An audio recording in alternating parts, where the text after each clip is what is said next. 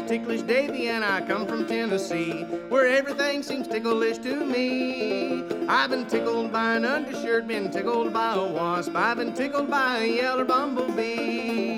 Hey, hey, hey, ah, ha, ha, ha,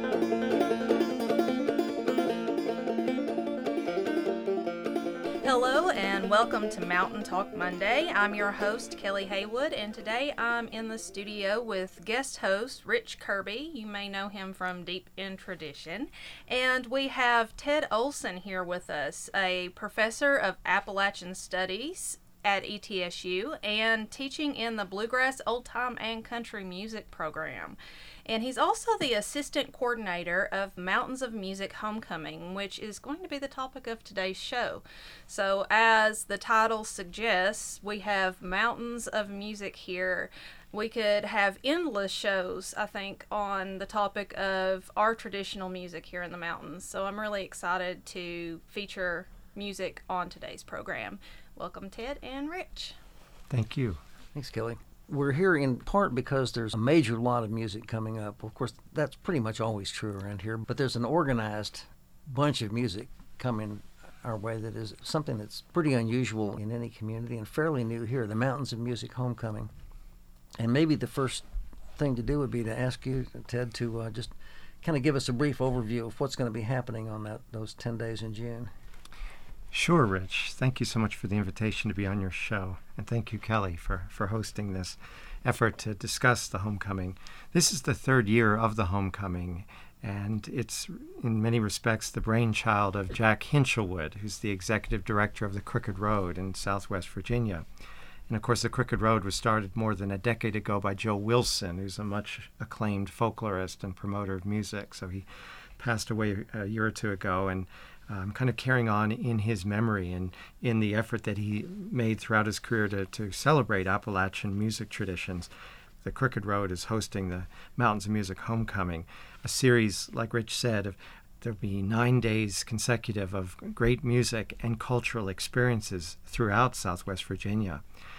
And it's a very long list, and so I'll just mention a few highlights. But there are 26 major concerts and then nearly 150 cultural activities that are in conjunction with those concerts. And these are spread all across Southwest Virginia along the Crooked Road, which runs for miles and miles. Um, you know, throughout the uh, southwestern tip of Virginia.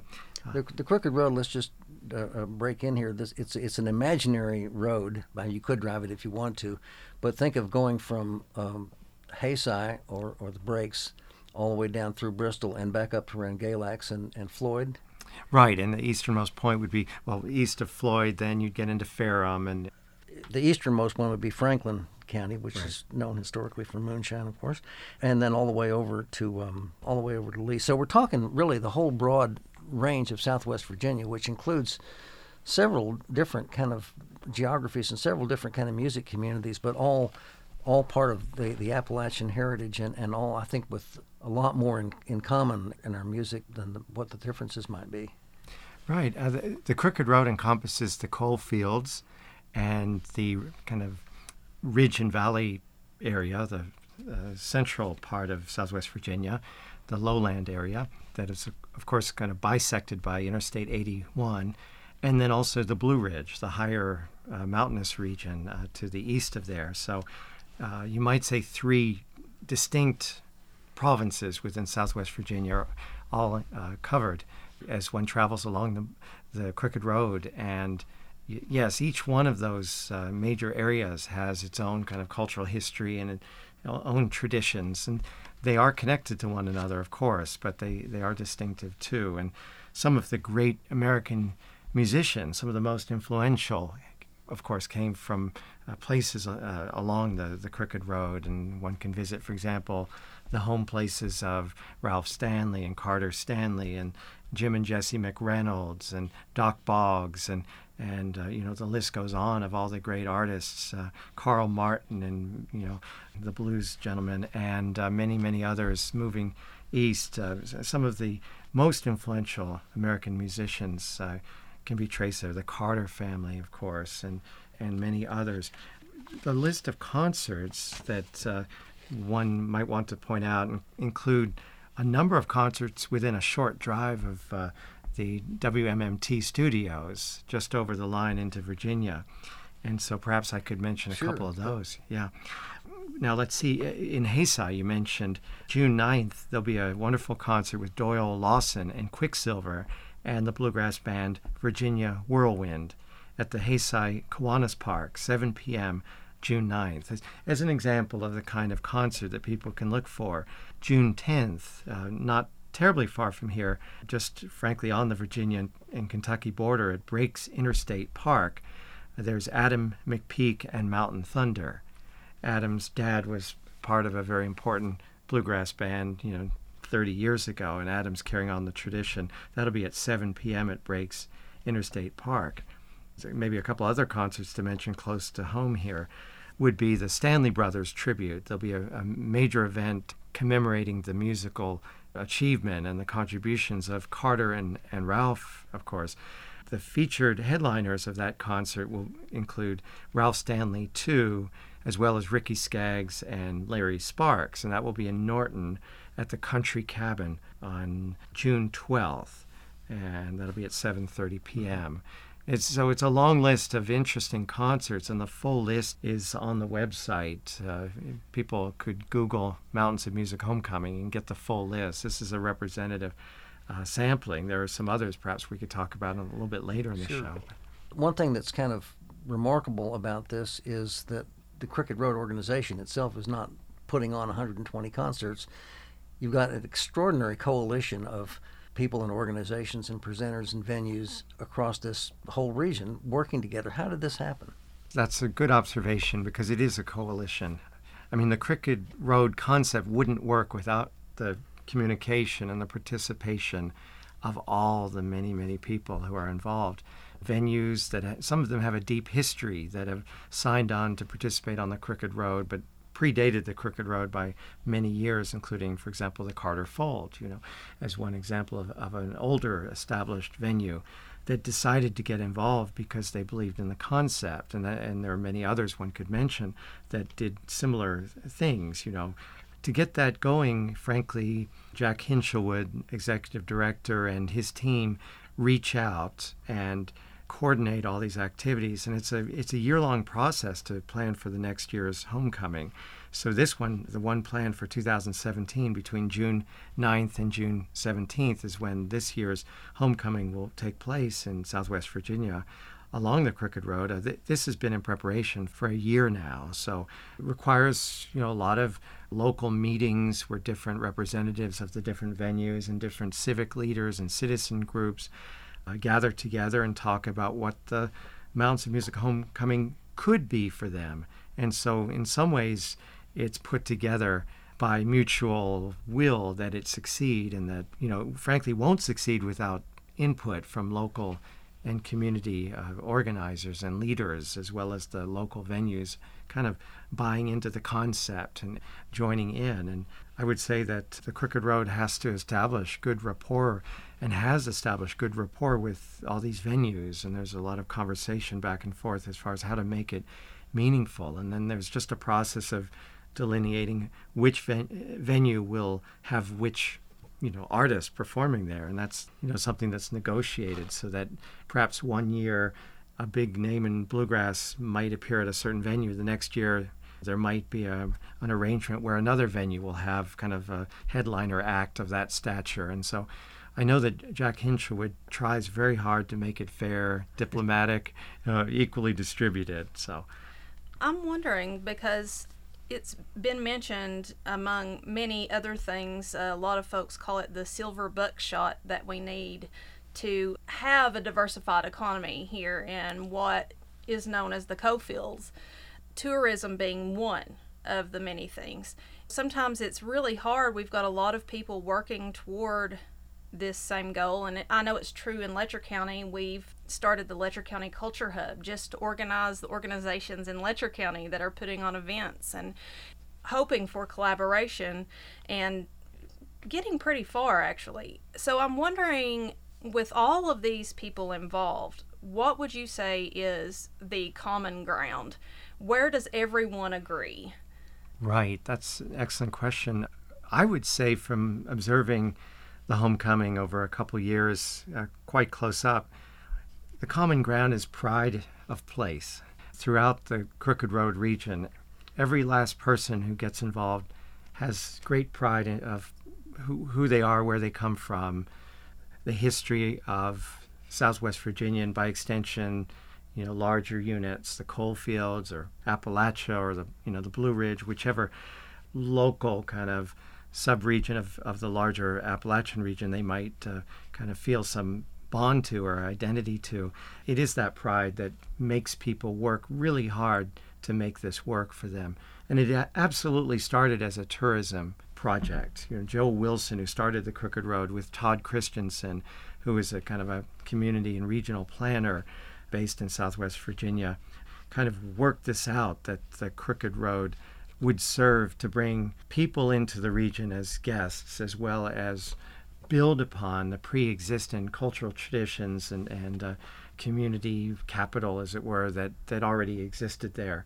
And so the combination of celebrating all that is local, including music, but not exclusive to music, because I, I think I should also point out that the homecoming is about the totality of cultural experience in Southwest Virginia. And people can realize that by looking on the website and seeing all the the cultural experiences which are not directly musical related that are offered during uh, the homecoming series of events in June 2017. But uh, this is very much about celebrating place, celebrating culture, and bringing tourists in, tourists who want to stay because they believe in the place. So they stay a little while, or some of them relocate. You know, it's there's been that phenomenon as well of people actually choosing to remain after mm-hmm. visiting. So, you know, it, it brings about valuable change.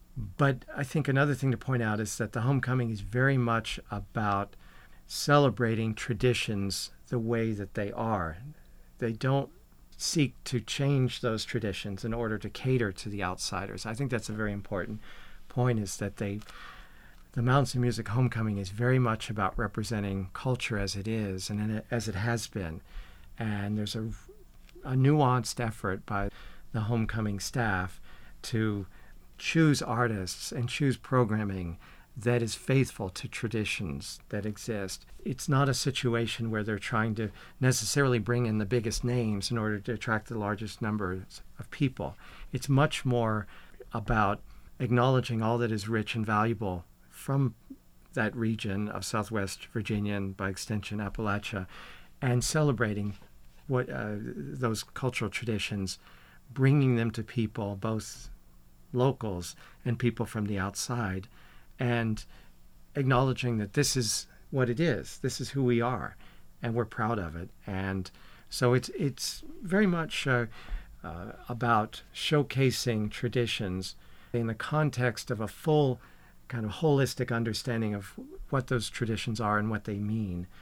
And so I think one thing that people find at the homecoming is that there is definitely an effort to see the musicians as citizens, as multifaceted people with families and connections, and and there's efforts to uh, interact with musicians on stage, you know, interview them in front of the audience, to ask them uh, what they think about being from Southwest Virginia, what that means to them, or if they're not from Southwest Virginia, because some of the artists do come from elsewhere, there's an effort to have those people kind of observe and react to this very unique effort to celebrate culture in place and to contextualize that culture through conversation and interviews and, and other uh, efforts to educate as well as entertain. So, frankly, there's a, a strong uh, educational value to the homecoming, but yet it's utterly entertaining because some of the finest traditional artists in Southwest Virginia and by extension across Appalachia and elsewhere come to the Crooked Road during the homecoming uh, series of concerts and participate. I said the word elsewhere because I wanted to make the point that one thing that each year happens with the homecoming is that a certain country or culture that has influenced Appalachian culture is invited every year to also participate. So it, it provides, you know, that other perspective on where Appalachian culture may have come from.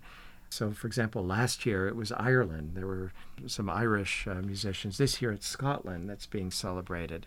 Um, so people in 2017 can hear some acclaimed Scottish musicians performing around uh, Southwest Virginia, including Archie Fisher, the great ballad singer, or Alasdair Fraser, the great fiddler, and Norman Kennedy, the great ballad singer. I do want to suggest that one outcome of the homecoming is that people learn to appreciate Appalachian culture, but they also learn to understand the network, the historical relationships that created Appalachian culture. It's a holistic kind of festival in, in a sense.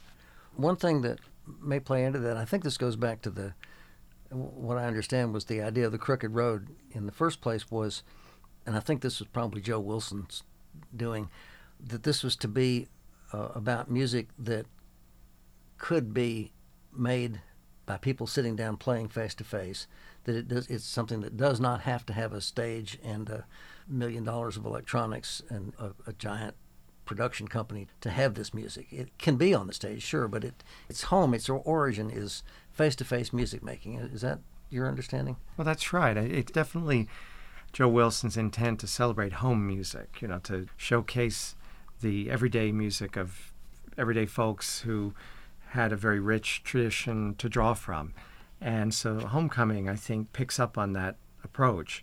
And although some of the concerts that we, I think, use the term major concerts only to distinguish them from more impromptu types of music making that happened during that same nine day period.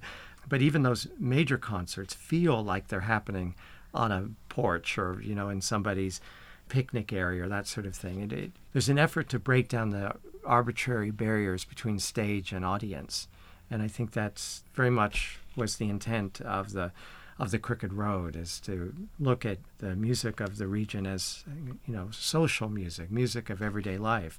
That's I think very much the intention of the homecoming as well is to replicate that. And there will be a series of jam sessions as well that are structured into the homecoming, and that's important to point out.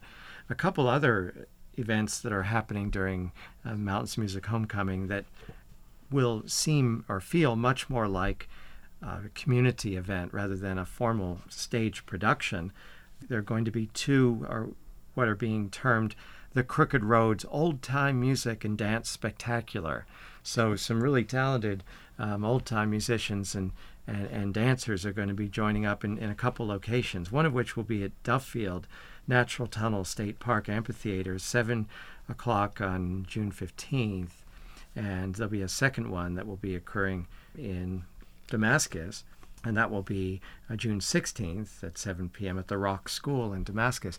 These will be very much like uh, kind of community sh- socials with people um, in a very impromptu way, trading tunes, jamming together. But now I'll point out that these will be some of the leading old time musicians, I think, by general consensus throughout Southwest Virginia, joining for those events. So it'll have, for all intents and purposes, an informality to it, but it'll be a highly highly experienced group of people jamming together and then the dancing will no doubt be somewhat spontaneous too and i know that there'll be an effort to explain the traditions even as they perform them one thing I love about going to concerts just over the border is there's always a lot more dancers at old time shows than there are here and I just love it. I could sit and watch it all day and and also participate. So that's wonderful, but I think about all of the news media that has been swarming this area lately. We've had CBS and Fox and Al Jazeera and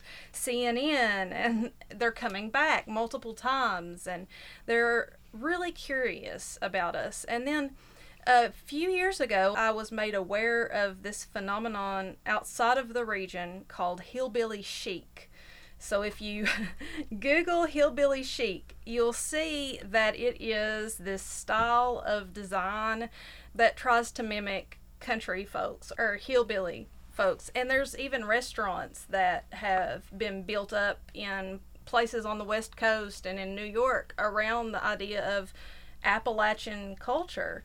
So, what makes something like the Crooked Road? Because we have listeners all over the world and we podcast now. So, we have people, you know, all over the United States that listen.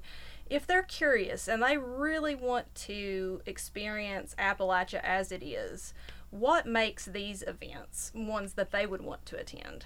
Well, I think you kind of alluded to an element of authenticity, you know, as opposed to something more stereotyped. I, I think that's the big difference. Is there's nothing premeditated or packaged about the, you know, the concerts or the other cultural experiences to be held during the Mountains of Music Homecoming.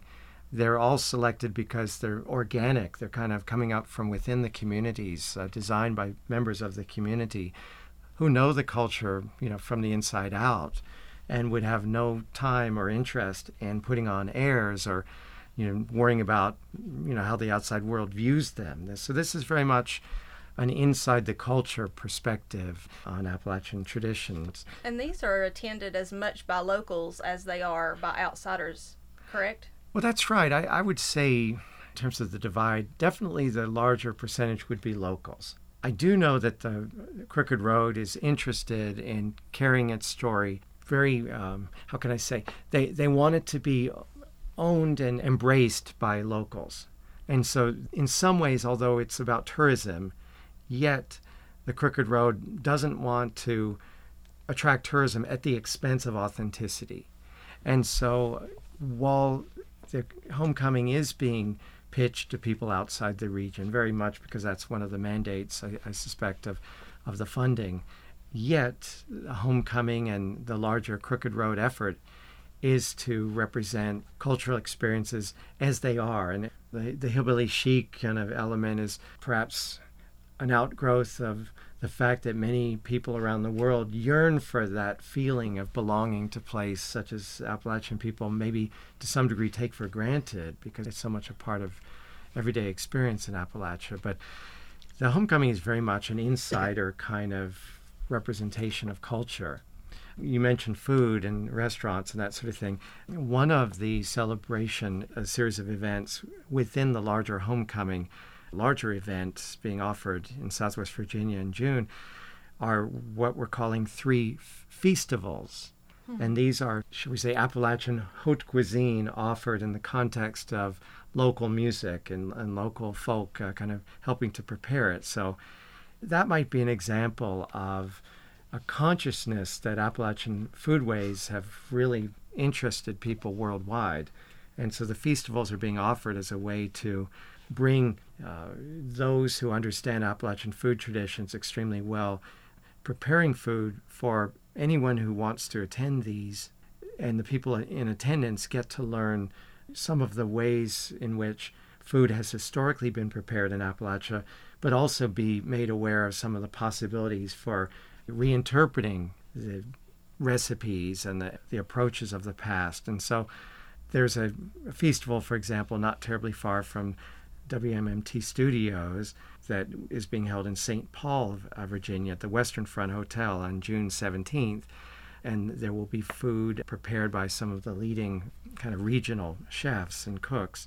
Food writers will be in attendance, including, I, I believe, one of the recent recipient of the James Beard uh, Book Award. So uh, she'll be there as Ronni well. Lundy. Exactly. Oh, I gotta say the name. and she is from Eastern Kentucky. Is that correct? Yes. Yes. yes exactly. Corbin. I know you're all very proud of her. We are. so she'll be there. Um, Dori Freeman, who's a wonderful musician from uh, near the Galax, Virginia, will be performing that night. So that's one example of efforts made during homecoming to bring locals and, shall we say, people from other places into the same environment to celebrate Appalachian culture and maybe to re envision the possibilities for that culture for, for the present day. Um, and so that's kind of the closest, I suppose, that the homecoming comes to acknowledging the uh, hillbilly chic. You know, the fact is that Appalachian cuisine is is uh, internationally renowned.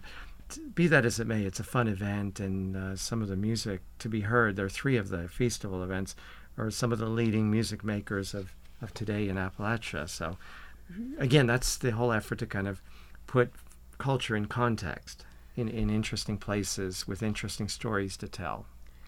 The whole idea of authenticity brings up the thought that we're you're sort of potentially walking a kind of a tricky line because you can't really observe something without trying to change it in a way. I guess anything could be overwhelmed by lots of people coming from someplace else to try to, you know, to, to take part in something that really only has room for a relatively small number of people. In other words, if I'm thinking, for example, of the Union Grove Fiddlers Convention that got to be, it was started back in the 20s, I think, in, in a little community in North Carolina and been going on every year. And some people found out about it in the 60s with the best of intentions, you know, so the Folkways did a record of it and it was a wonderful thing. But somehow it just got into this national consciousness of some place to go to be who knows even what, but it sort of turned into something that bikers kind of would you know would descend on it. And at one point they even put up a screen you know in front of the stage so people couldn't throw bottles at the performers and say it just totally disintegrated the the event. And so it seems like that we're not talking about anything like that. This is the structure the social structure here is a lot stronger and, and saner than that. But you're right. Uh, you know a word like authenticity is is in some ways a loaded word. And I do know that Joe Wilson was well aware of this phenomenon of the more you kind of market tradition, the more you run the risk of changing tradition by making it, you know, chic, as we talked about hillbilly chic. It's possible, I suppose, to love a tradition to its extinction or its ultimate uh, compromise. And I will say that the Crooked Road, uh, you know, the current executive director, Jack Hinshelwood, is well aware of the, you know, the sensitivities of this. And I would suspect that the, the thing that keeps cultural representation honest along the Crooked Road is the local buy in to the, the, concept. You know, it's the locals who navigate those decisions in a, many respects as far as how things are represented, how things are interpreted, um, what happens where. And so I suspect that that's the major, shall we say, smart decision at the early stages of the Crooked Road to keep things honest, to keep things organic, to keep things from trending toward more of a Disneyfied view of culture, which you know happens sometimes when when cultural traditions are perhaps too uh, loosely interpreted or interpreted by people who don't understand those traditions. Always a risk tickled by someone about the house. Why, I couldn't really say. Well, they asked me for the paddle, but it's all in splinters now. For they wore it out, tickling me. Hey.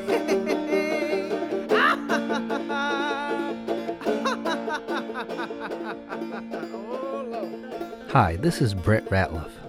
We are a not for profit community radio station, and twice a year we come to you to ask for your help to keep community radio alive here in the mountains of southeast Kentucky and southwest Virginia.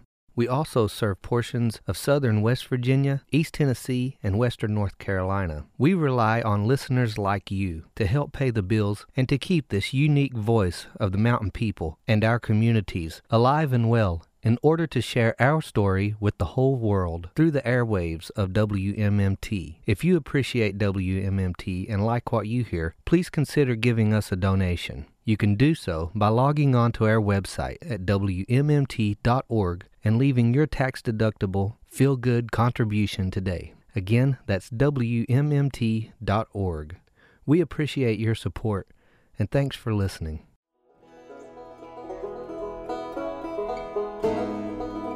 WMMT is truly your radio station. We have volunteer DJs from your community playing your favorite music. And with WMMT's wide variety of public affairs programming, we're telling your stories.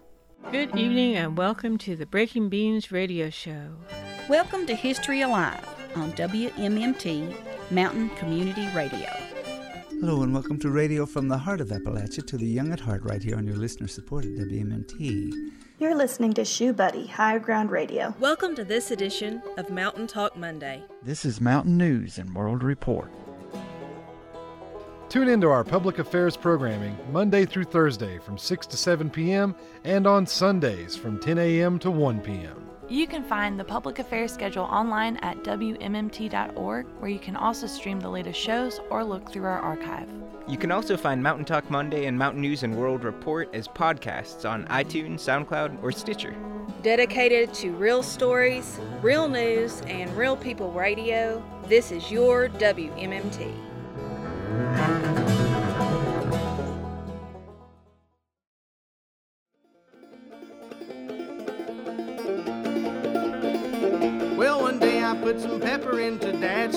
Fox. Lord, it was a sight to see. Well, he sneezed and coughed and hocked until I thought he'd have a fit. And then he took me out and tickled me. Hey, hey, hey, ah, ha, ha, ha. Ah,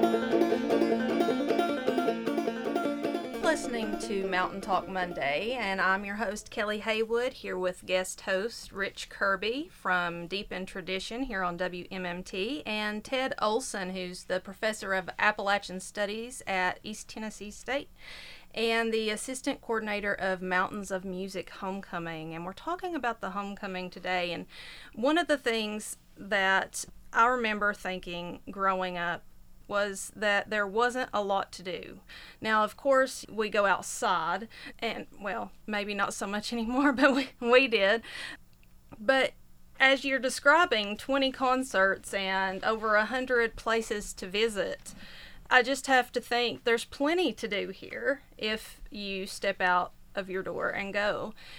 Just how rich of an experience that one could get in attending such concerts. Let's talk a little bit about the type of music that is featured. Is it just one style of music? Is it all old time, all bluegrass? There's a conscious effort to have a diversity of music represented as long as it, there, there can be a, an argument that it's regional music. So, most definitely, I think a line is drawn not wanting the music to be represented along the homecoming to be highly electronic or this sort of thing. I'm, I don't know if there's a hard and fast rule as far as the Crooked Road is concerned, but there's definitely a sense that there are multiple traditions that kind of emerge within the, the social structure of Southwest Virginia, and they're all important to represent. So people will hear old time they'll hear, of its many dimensions, bluegrass for sure, some Americanas represented. We mentioned Dori Freeman. You know, in some ways she might be called a you know an Americana artist. Amythyst Kiah is another artist who's getting a lot of attention in the Americana uh, world. But these artists, Dori and Amythyst, definitely are more closely connected to traditional sounds, and so the more traditional side of Americana is represented as well as you know we talked about international musics being represented. Those that have a connection to appalachian music are, are represented. Blues music gospel music these are some other genres that are represented. Ballad singing is being represented at uh, the homecoming in a, a large measure this year. I want to stand up and cheer here because ballads are the least commercial of all forms of traditional music, and they are so powerful and so beautiful and so important, uh, as well as being so ancient. And yet, because nobody ever made 10 cents singing ballads you know you just never get a chance to hear that so i think it's it's just great that somebody's actually finally putting a spotlight on that tradition i think it's funny though that you say that rich because a lot of times when you're sitting around with a group of musicians and you've got somebody walking up from the outside, one of the first things they say, "Do you know Pretty Polly?" and, uh, so, for uh, not to be the most popular of the genres, I think a good story and a ballad is rememberable. That's right. They're definitely influential upon old time and country and bluegrass, and and yet you're right, Rich, and that they're also kind of marginalized. This third year of the homecoming, the theme that we're promoting to kind of the, the central theme is called the year we sang. And so of course singing a cappella singing of ballads had to be represented right? So um, the homecoming is offering in fact four major events that are ballad related. And rich you, are part of one of them. I, I just wanted to mm-hmm. brag on you that uh, we wanted you to be part of one of them. And uh, and so we so appreciate that. And uh, that will be an event in Pembroke, Virginia, at the Mountain Lake Lodge. June 12th at 7 p.m., you'll be performing ballads alongside. We mentioned Archie Fisher from Scotland before as well. You'll be performing alongside Kay Justice and Carol Elizabeth Jones. So, some wonderful singers will be sharing the same stage. And no doubt the ballad singing will be put into cultural context, like the Homecoming likes to do. And that's one example of the ballad concerts that are being offered. I'm really honored to be in that company, I can tell you. Yeah, we're looking forward to that one for sure, Rich. Closer to the studios here, one ballad concert that's coming up in Emory, Virginia, at Emory and Henry College on June 11th. Archie Fisher, Sheila Kay Adams, and Elizabeth LaPrelle will be singing ballads. So that's a little bit closer here, but of course, not too much further afield. Rich will be performing, as we said, and there's also another ballad concert being offered at Ferrum College at the Blue Ridge Institute and Museum, featuring John Roberts from England, uh, Aoife uh, Clancy from Ireland, uh, Norman Kennedy from Scotland, and Bobby McMillon from Western North Carolina. So that's an example of a concert that is overtly trying to put ballad singing into cultural context, showing how the different national traditions kind of inter uh, wove their influences, and that will be on June 9th at 7 p.m. at Ferrum College. Also, people who love ballads might want to attend. We're offering at the Birthplace of Country Music Museum in Bristol, Virginia at 2 p.m. on June 11th, so earlier in the day than the one at Emory and Henry College. Archie Fisher, Elizabeth LaPrelle, and Sheila Kay Adams will be doing a, a ballads workshop, so people could actually learn about techniques and you know get more advice about how they too could sing ballads in a more traditional way. So these are just an example of, of the effort to celebrate balladry in a very kind of conscious and direct way, and no doubt a lot of interesting sharing of uh, different versions of ballads among different people from different places will take place. And so the whole phenomenon of balladry, I think, will be demonstrated on stages there. Also close to the studio here, so just over the line from Kentucky into Virginia. There'll be a couple of concerts that I think folks will be interested in. Uh, Ronnie Reno and Reno Tradition. Um, Ronnie Reno, of course, son of Don Reno, the great bluegrass banjo player, will be performing at uh, Pennington Gap at the Lee Theater, at 7 p.m. on June 13th. And one interesting thing about that concert, of course, Ronnie's a uh, media star, you know, as well as being a great musician. So he's got uh, following on his television show from all over the country. Um, we're looking forward to him being in our neck of the woods, but uh, he's going to screen some rare footage of his father playing with Red Smiley more than 50 years ago that hasn't really been seen. He's going to be talking about that and sharing the, the family perspective on you know what it was like to grow up in the household of a bluegrass pioneer. So that'll be an interesting event. That'll be shortly before the concert. I think it'll be at 5 p.m. at the Lee Theater in Pennington Gap. And then one other concert that's very close to here would be the Jesse McReynolds and the Virginia Boys concert at Coeburn at Lay's Hardware Center for the Arts. And that'll be at uh, 7 p.m. on June 16th. So the great Jesse McReynolds interesting thing there is that Jesse's basically returning home there, you know, mm-hmm. having grown up right down the road from Coeburn. The stage at uh, Lay's Hardware is a replica of Jim and Jesse's front porch. Fabulous, yeah. So it will be a, a, a literal and figurative homecoming for Jesse McReynolds, and it's great to have him back in the area. So those are just a few more examples of concerts that are in this general area.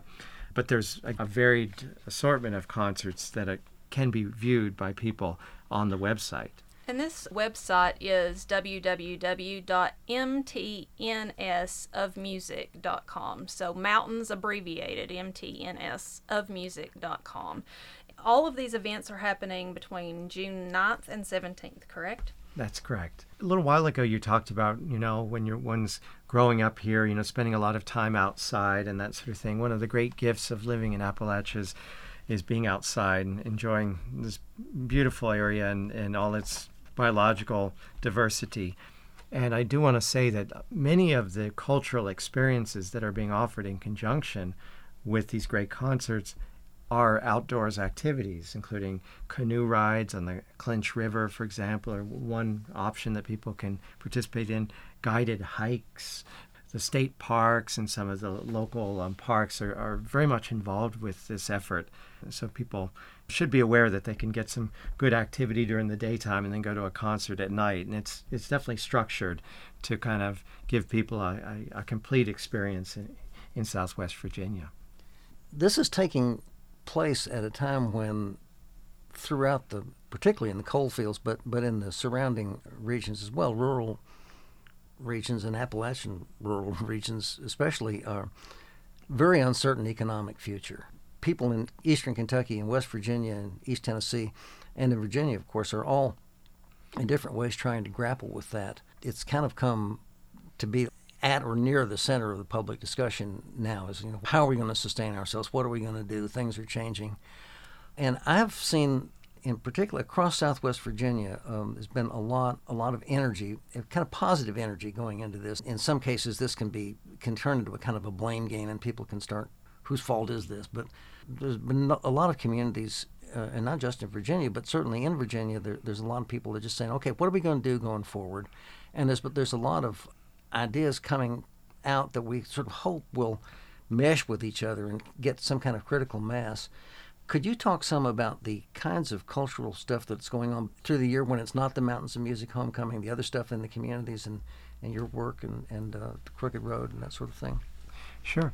Well, for example, I was uh, heavily involved, I think, a decade ago and, and more with the interpretation of the story of the Bristol sessions. And so I suppose one of the major venues that we should talk about at this point along the Crooked Road would be the birthplace of Country Music Museum I mean, that's an example of a homegrown celebration of culture that's been very successful. Um, the building is beautiful there in uh, Bristol, right on the border. Technically speaking, the Bristol sessions happen on the Tennessee side, but the celebration two blocks away. Yeah, two blocks away, right, ac- right across State Street. And folks probably are well aware that uh, Bristol, the main street, is the state line, so it's all relative. But two blocks away on the Virginia side is this beautiful museum that. Uh, the community rallied together to have built, and my situation at ETSU and my scholarly interest, I helped them to kind of work on the interpretive elements for the museum, how to tell the story of the Bristol sessions, and that sort of thing.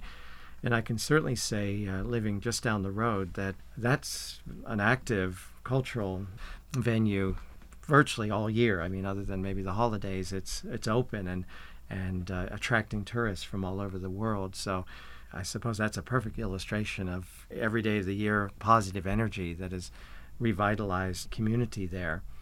Other venues, of course, also you know, deserve some credit for their own efforts to celebrate local traditions and local stories, local culture, and to make it work when there isn't a festival happening. You know, there are some major activities happening in different places. I mean, the Carter Fold is famously a situation where Janette and, and Joe and, and now Rita Forrester and other members of the Carter family have worked together to commemorate the uh, great story of AP and Sarah and, and, and Maybelle Carter and, and all that they achieved in the music industry and leaving such an incredible legacy of songs and, and recordings.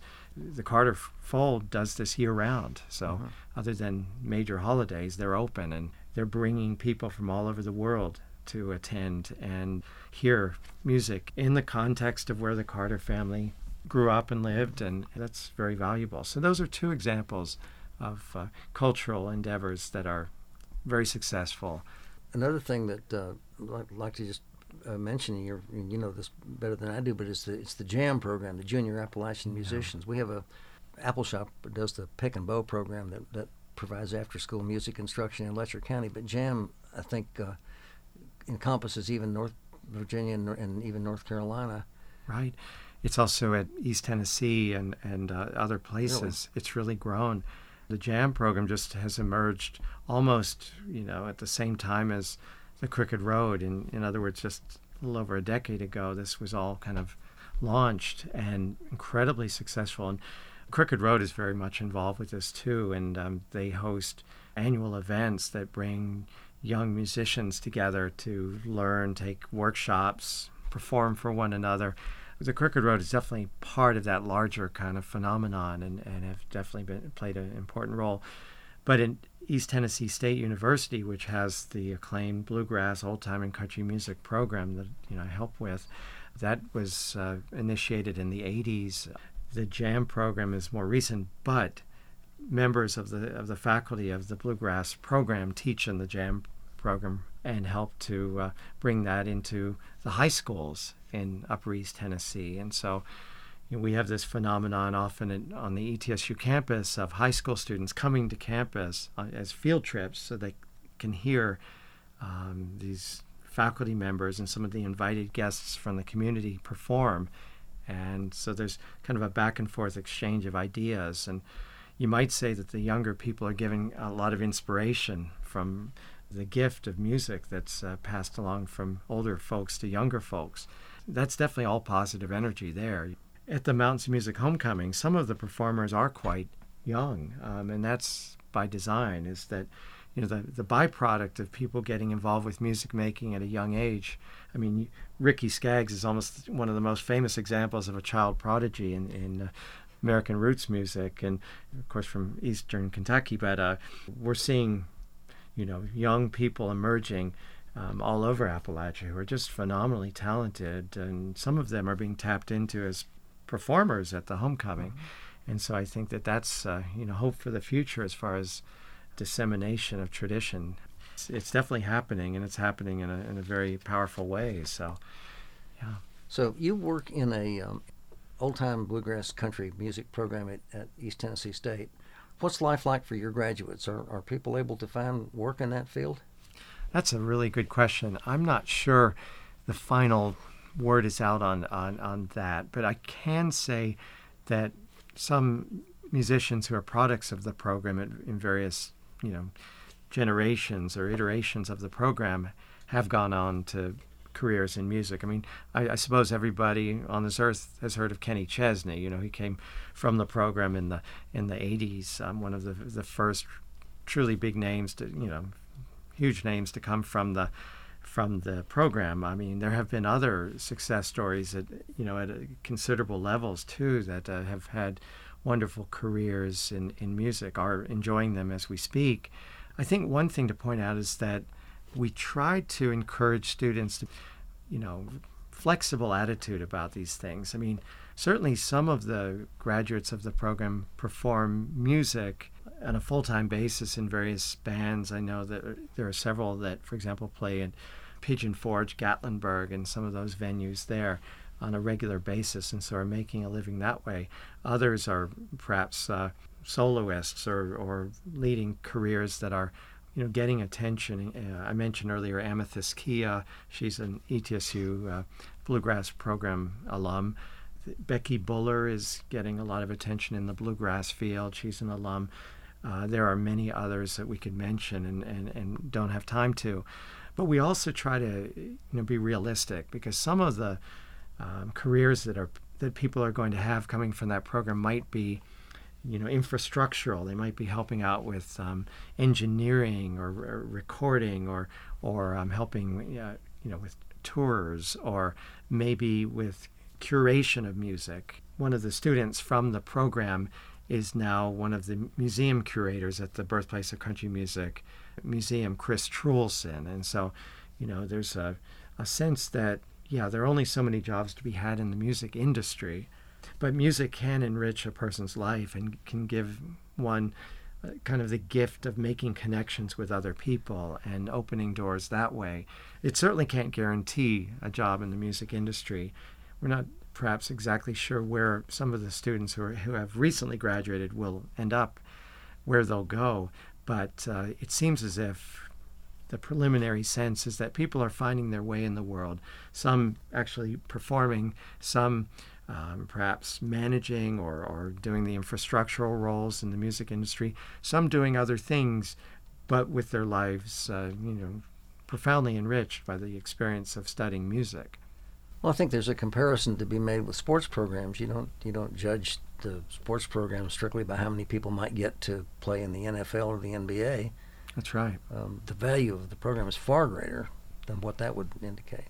At one level, you could call it kind of character building, you know, and I, I definitely think music studies of any kind, be it you know roots music or classical music, that sort of thing, you know, can be seen as definitely character building. It can it can introduce uh, people to, like I said, the, the world of relationships, the world of drawing connections with other people, learning how to you know think outside the box you know metaphorically speaking have you know a more reflexive view of how to negotiate you know an ever changing world. Music gives people or any kind of arts study give people certain skills that allow them to you know navigate changes that occur in the, in the world. Um, you know sometimes people say you know how are you going to make a living with an arts degree? or that sort of thing. Well we've seen ample evidence at ETSU that people are making a you know a good living for themselves and also enjoying everything that they're doing, living creatively and, and changing the world as they go.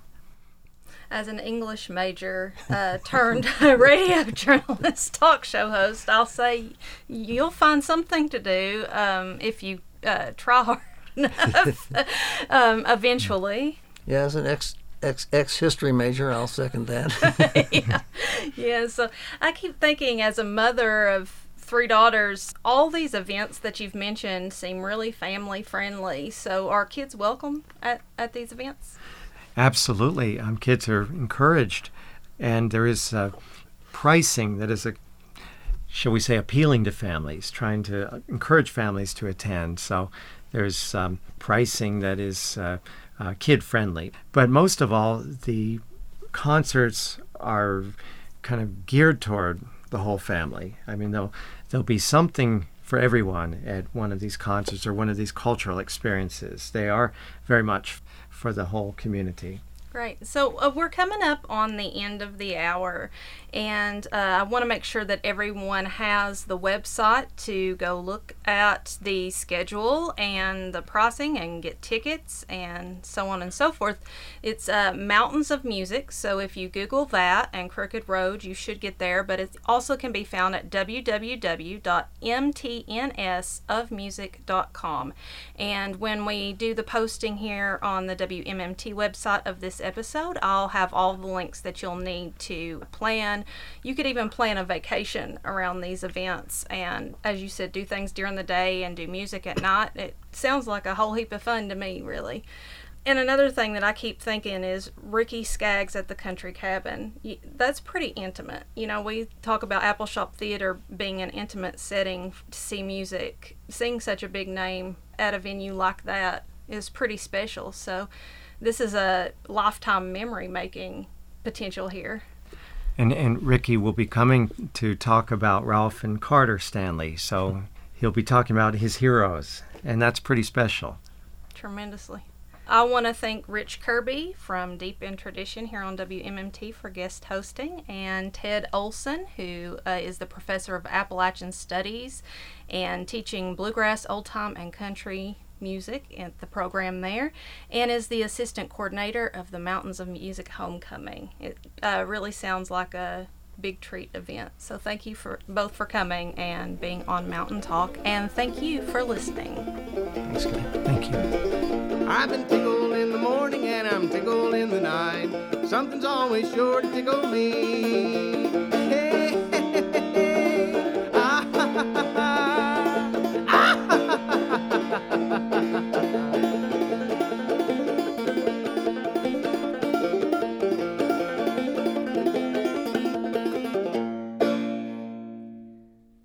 The music in this episode of Mountain Talk Monday was track six, Something's Always Sure to Tickle Me, by ETSU alum and Southwest Virginia native Corbin Hazlett from On Top of Old Smoky, New Old Time Smoky Mountain Music CD.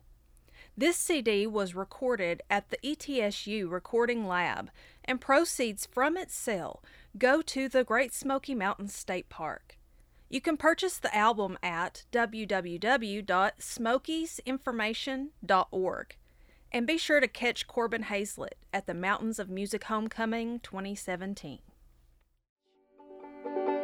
The Ohio Valley's addiction crisis has brought another health problem, as rising numbers of needle drug users are contracting a serious form of heart infection. It's called endocarditis and the rate doubled in the region over a decade. At the University of Kentucky, doctors are creating a team approach to save lives. But as Mary Meehan reports, doctors must change their traditional approach to get to the heart of the problem. Since 2008, University of Kentucky researcher Jennifer Havens has tracked the health of hundreds of addicts in Hazard, Kentucky. She says dirty needles continue to contribute to the rise in endocarditis. They may or may not be sharing syringes, but they're reusing the same syringe several times and it, and it accumulates bacteria, which they're basically shooting into their body. As bacteria accumulate and infect a heart valve, endocarditis appears as everything from mild flu like symptoms to piercing pain. Emergency surgery is required in the most extreme cases, Treatment also involves a long hospital stay and consistent doses of antibiotics. Haven says traditional cardiac units aren't designed to treat addiction. So, if you're not treating their substance abuse issue in the hospital, they go, can potentially go right back out and reinfect themselves. UK infectious disease specialist Dr. Saritha Gamadan and Dr. Laura Fanucci, who specializes in internal medicine and addiction, are creating a unique team approach for endocarditis after seeing the same young patients again and again.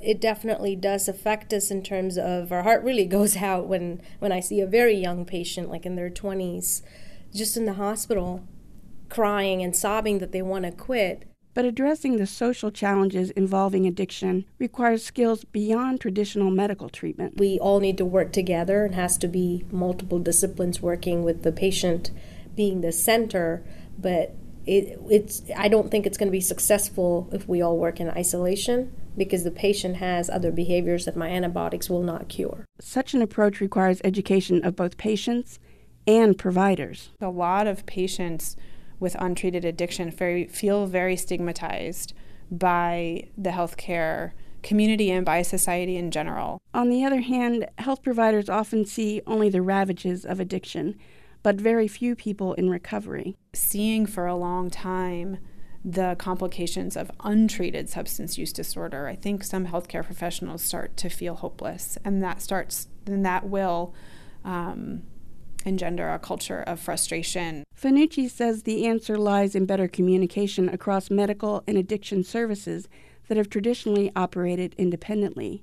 She says a key shift is recognizing the need for sustained medical intervention trying to, particularly with opioids, trying to be successful with um, detox only or abstinence only is part of the reason that we're in this problem that we're in, unfortunately.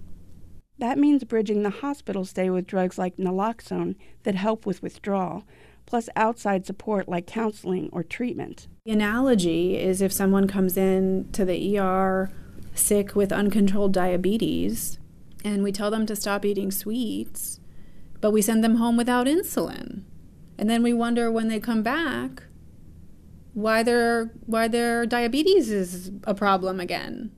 According to the CDC, annual Medicaid spending on endocarditis is more than $700 million, a number likely to rise if treatment doesn't change to also address the growing healthcare impact of substance abuse. For the Ohio Valley Resource, I'm Mary Meehan in Lexington, Kentucky. The Ohio Valley Resource is made possible with support from the Corporation for Public Broadcasting and WMMT.